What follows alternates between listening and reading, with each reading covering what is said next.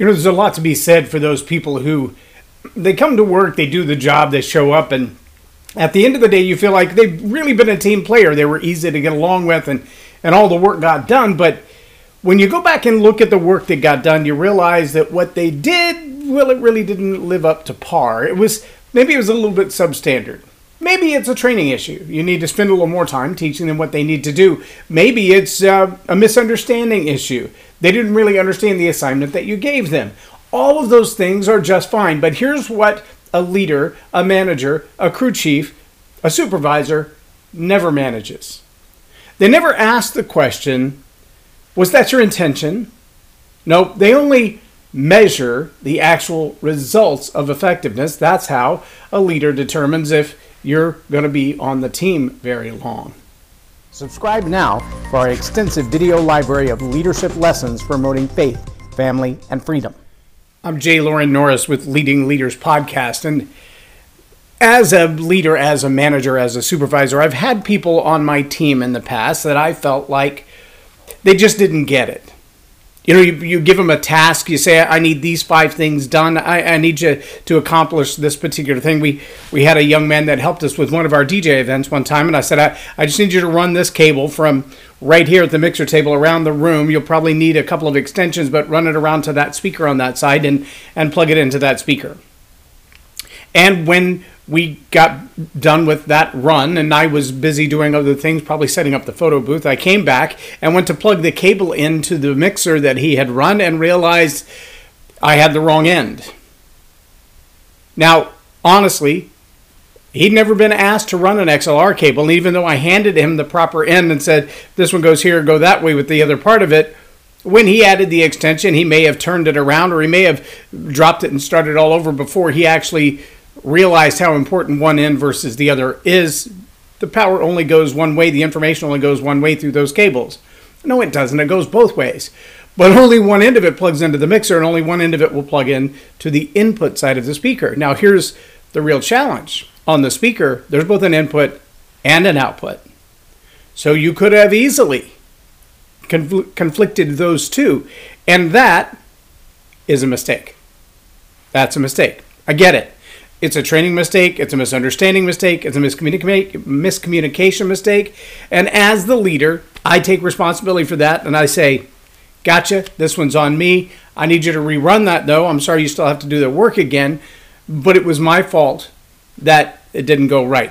Now, on the other hand, I've actually had those guys that I would say, I need you to run this cable or I need you to run this route. And as you run this route, I need you to go around the, the pole and go up here and set the speaker and make sure it has power. And I'm going to go take care of the photo booth. And when I come back, they're sitting in a chair. And the speaker's still in its bag and the tripod's still in the box and the cable hasn't been run anywhere. And when I ask them, they're like, well, I wasn't sure about how to do X. Okay, but did you ask any questions? No. Did you make any effort to do it even if it was wrong? No. I didn't want to do it wrong and get in trouble. So instead of doing it wrong, you did nothing because now we're even further behind time. Even if you just carried the speaker and the tripod to the location where I told you to put them up, even if you didn't put them on there, at least you've cut half of the labor out. See that that's not a matter of incompetence or training or even the leader's miscommunication. No, that that my friends is intention. Now, I don't know if the intention was to sabotage or the intention was something entirely different, but it's a difference between a mistake and intentional incompetence or another plan. Now, you can extrapolate that as far as you want to because we see it in all levels. I saw it in the military, I saw it in the fire department, I had young men when I was a volunteer firefighter, even with more experience than them, even with more age than them, even with more hands on knowledge of what was going on than them, would absolutely defy what I told them to do because their intention was to one day be in charge. And they felt like the way to be in charge was to exert their authority now. They felt like if I just don't do what I'm told to do and I do it my way, one day my way will make me the hero, and that will put me in charge from now on. And my friends, that's not the way it works. That, that, that's not how you get to be the leader. You, you don't become the leader because you sabotage the previous. Well, some people do. In fact, a lot of dictators do that. If we look back through thousands of years of human history, beware the Ides of March. Anyone? Caesar? Anyone? Stalin? Anyone? I look back through years, and what you'll find is that there are those who have an intention to destroy what is so that they can build what they want. That's an intention. But leaders don't measure effectiveness by intention, they measure it by results. So if a leader is looking at you and says, well, your job is A, B, and C, and you're busy doing F, G, and L, then nobody's measuring your F, G, and L. Which means for a while, you can get away with it. And that, my problems, is that, my friends, is a problem. That, my problems, is a friend. No, that problem is not a friend. That problem is very dangerous. But it is the problem of the leader.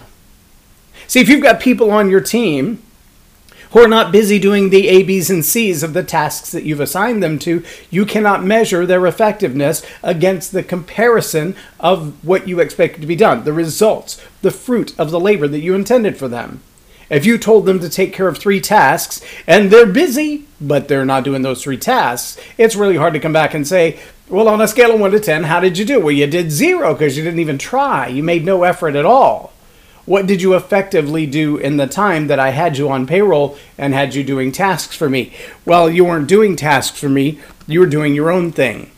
And in doing your own thing, you were actually damaging my goals, my objectives. That's not a good plan, my friends. But it is the problem of the leader.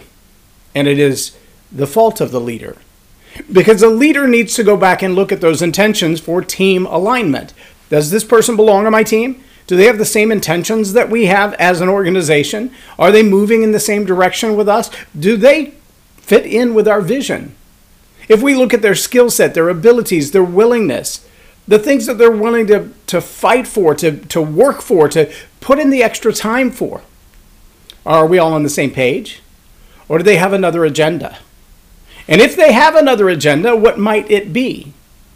Are they willing to lie in front of everybody to say, well, I know that was the plan, and I know that's what we said we were going to do, and I know that's what we were told to do, but we decided to do something different, and we did something different very effectively.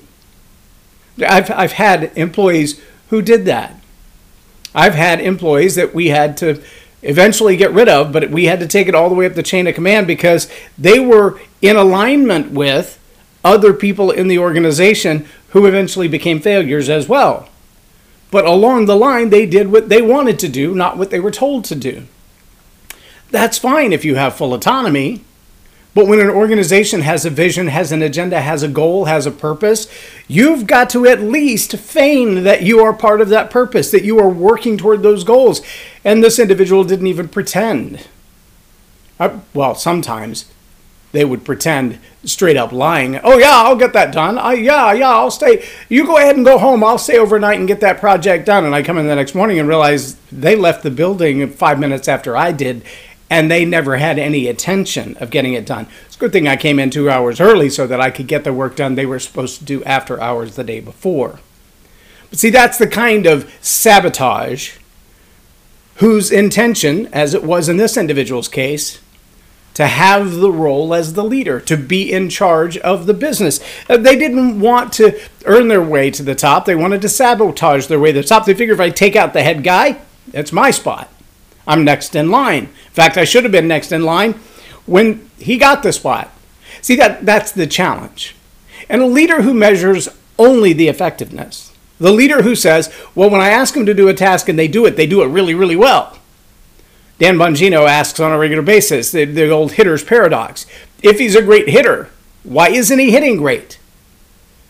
Well, maybe that's about intention, not about competence, not about capability, not about gifts and talents.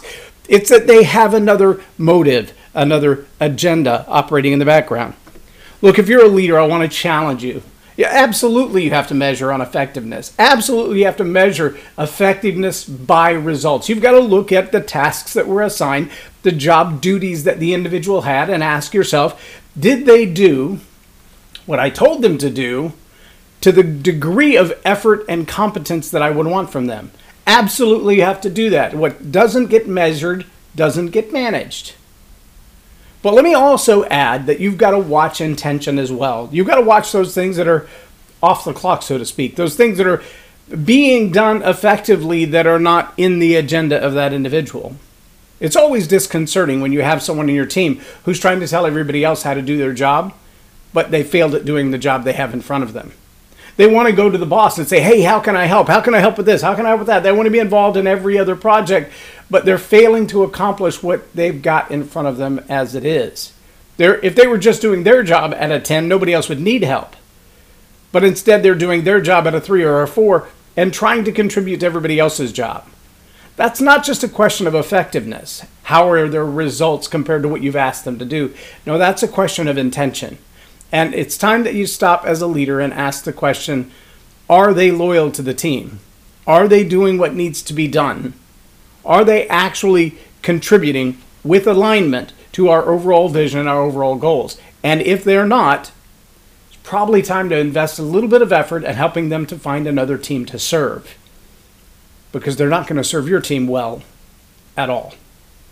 I challenge you as leaders absolutely measure effectiveness but also take the time to build some parameters to measure intention as well. I'm J Loren Norris with Leading Leaders Podcast for Tell It Like It Is TV. Have a blessed day.